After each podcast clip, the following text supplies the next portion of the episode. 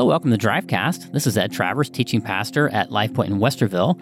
This past Sunday, we continued in our series Now Playing, where we're looking at faith in light of film and how we say that good stories often point to great stories in the Bible. We looked at Minions, the rise of Gru, a part of the Despicable Me franchise, uh, and we see the, the villain, Gru, um, is a young child. He's 11 years old, and he's trying to find his way to, to become a supervillain. And so the whole story is about his uh, quest uh, to be respected by his other supervillains and, and to become something of significance. Uh, it brought me to this passage in Mark chapter 9, verse 33. It says this The disciples, they came to Capernaum, where he was in the house, and he asked them, What were you arguing about on the road? But they kept quiet because on the way they had argued about who was the greatest. Sitting down, Jesus asked the twelve and said, Anyone who wants to be first must be very last and the servant of all. He took a little child whom he had placed among them Taking the child in his arms, he said to them, Whoever welcomes one of these little children in my name welcomes me, and whoever welcomes me does not, I'm sorry, whoever welcomes me does not welcome me, but the one who sent me. You know, in the passage, um, imagine the disciples had just come from watching Jesus uh, cast out a demon that they couldn't cast out. Uh, James and Peter and John had just seen Jesus transfigured before their eyes. Um, and they've seen Jesus teach and become popular and do all these miracles. Um, and yet they're arguing on the road which one of them is the greatest.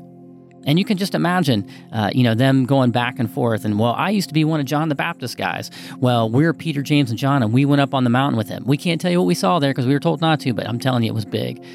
Like, imagine them arguing again and again which one of them is the greatest. They're looking to be the most significant one remember if uh, if you're a scripture person that uh, you know it was uh, James and John's mother who went to Jesus and said, "Hey, can James and John sit the right and left of, of you when you come in your kingdom?" Imagine how uh, angry that uh, the other disciples would have been at them because you know they want to be significant and they want to jockey for position. But the way Jesus answers them is really interesting. And it shows how different the kingdom of God is than the kingdom of this world. In the kingdom of God, he's saying, look, you, you need to be the servant of all. You need to be last. If you really want to be first of significance, of importance in the kingdom of God, then you need to be a servant. To consider others is more important than yourself, I think is the way Paul wrote it. Think about that. And he takes a child, he puts the child up on, you know, on his on his lap and says, Look, this is this one. Whoever welcomes one of these, one of these little ones, welcomes me. It's an, it's another way of saying, look, children might be insignificant in the matters of grown up world. You know, that uh, when you're thinking about the things in your life and business deals and uh, financial issues and relationship strife, um, you know, we don't we don't bring you know little kids into that equation and, and ask their input. Why? Because they don't offer much. They can't give a lot of wisdom into a situation about our finances or about our future. And yet the Lord is saying, no, just like them, like a child you consider those or who are the least of these. In the movie, uh, you know, Gru is this guy who's desperate to become significant, and and he has these minions who I'm still not sure exactly how he got them, but the, the minions are his fumbling, bumbling uh, workers that uh, that just adore him, and he he wants to cast them off because they're beneath him, and now that he's got a chance to become this really significant supervillain, he wants to get rid of them. That's how the world is. We're constantly looking for a position, for something to improve our uh, relationships, improve the way people perceive us. We're looking for ways to become significant. But in the kingdom of God, that is not the way it is at all. That when we care for those who are the least, we are representing Christ. When we receive those who are the least, we are representing Christ, as if we're bringing those people in just like we're bringing Christ in.